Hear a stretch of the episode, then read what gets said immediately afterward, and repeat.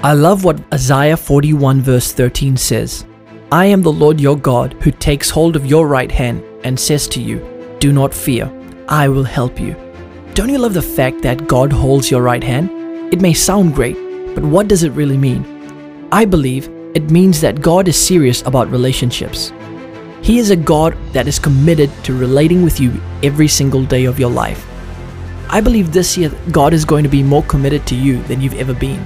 To all your dreams, your hopes, your plans, He wants to make it come to pass, but He wants to journey with you through it all. Don't leave Him out of it or think it's irrelevant to take Him along. During fearful times, you may experience feelings of loneliness, but I want to assure you that God has decided to take you by your right hand as a reminder that He's got you. If you read that chapter in verse 11 and 12, it says, All who rage against you will surely be ashamed and disgraced. Those who oppose you will be as nothing and perish. Though you search for your enemies, you will not find them. Those who wage war against you will be as nothing at all. My friend, you'll never go wrong when God is holding you by His right hand. God is calling you further.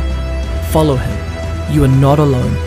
This is Joshua Singh, and you can find out more information about me on joshuasingh.com.